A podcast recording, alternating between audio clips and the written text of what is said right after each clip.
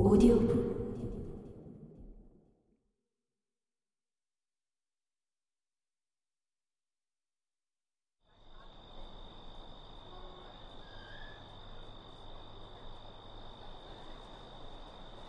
나는 어두워지고 나서야 밖으로 나왔다. 리노와 만나고 싶었다. 나는 약국에 들어가 피크 머리의 당구장으로 전화를 했다. 피크 거기 있나? 내가 피크인데? 피크와는 전혀 다른 사람의 목소리가 되물었다. 댁은 뉘신가? 나는 빈정거리는 말투로 그럼 난 릴리언 기시다 라고 내뱉고는 수화기를 내려놓고 그 자리를 떠났다. 나는 리노를 찾으려는 생각을 버리고 돈의 시신에서 훔쳐낸 다이나 브랜드에게 쓴 연애 편지로 의뢰인 일라이유 영감을 눌러서 고분고분하게 만들어 보기로 작정했다. 거리의 가장 어두운 곳만 골라서 걸었다. 운동을 싫어하는 남자가 걷기에는 꽤 긴 거리였다. 윌슨 영감 집이 있는 블록에 거의 다 왔을 무렵 나는 평소 영감과 나누던 방식대로 대화를 하기에 딱 맞는 언짢은 기분이었다. 하지만 아직 그를 만날 때가 안 된 모양이었다. 내가 목적지까지 보도블록을 두 개쯤 남겨두었을 때 누군가 나를 보고 쉿 하고 속삭였다. 깜짝 놀라 필시 6미터는 좋게 뛰어올랐을 것이다. 걱정 마시오. 목소리가 속삭였다. 내가 기어든 덤불 속은 어두웠다. 하지만 조심스레 내다보니 그때 나는 누군가의 앞들에 네 발로 웅크리고 있었다. 울타리 가까이에 쭈그리고 있는 한 사내의 형체가 보였다. 이제 나는 손에 총을 쥐고 있었다. 걱정 말라는 사내의 말을 고지 들어서 안 될 별다른 이유도 없었다. 일어나서 사내에게 다가갔다.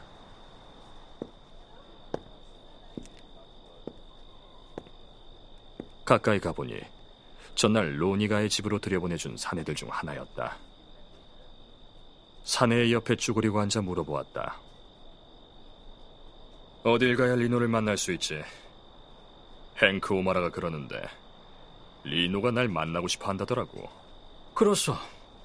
키드 머클라우드 가게 어딘지 아슈? 모르겠는데 킹가 위쪽 마틴가의 골목 모퉁이에 있수다. 키드를 찾으시오. 저쪽으로 세 블록 되돌아가서 상업구역으로 가시오. 바로 찾을 수 있을 거요.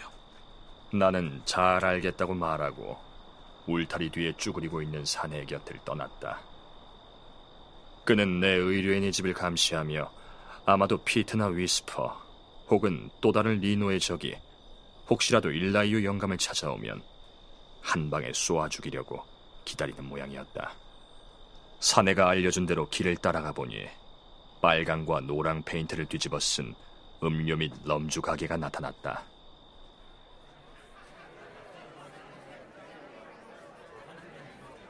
안에 들어가서 키드 머클라우드를 찾았다. 뒤쪽에 있는 방으로 안내되어 들어가니 지저분한 칼날을 달고 금니를 잔뜩 박아넣고 귀가 한쪽밖에 없는 뚱뚱한 남자가 자기가 머클라우드라고 했다. 리노가 날 찾는다더군. 어디 가면 만날 수 있어. 그러는 당신은 누구쇼? 내가 이름을 말해주자 머클라우드는 아무 말도 없이 나가버렸다. 나는 한 10분 동안 기다렸다. 그가 15 정도 된 소년을 데리고 돌아왔다. 여드름이 나 울긋불긋한 얼굴에는 아무 표정도 없었다. 선이랑 같이 가쇼. 키드 머클라우드가 말했다. 소년을 따라 옆문으로 빠져나온 나는 뒷골목을 두 블록 걷고 모래사장을 건너 낡은 문으로 들어간 뒤 목조 건물의 뒷문으로 올라갔다.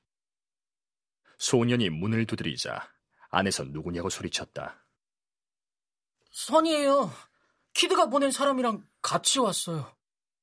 문을 연 사람은 기다리 행크 오마라였다. 써니는 어느새 사라지고 없었다. 부엌에 들어가 보니 리노스타키와 다른 사내 네 명이 식탁에 맥주를 잔뜩 쌓아놓고 둘러앉아 있었다.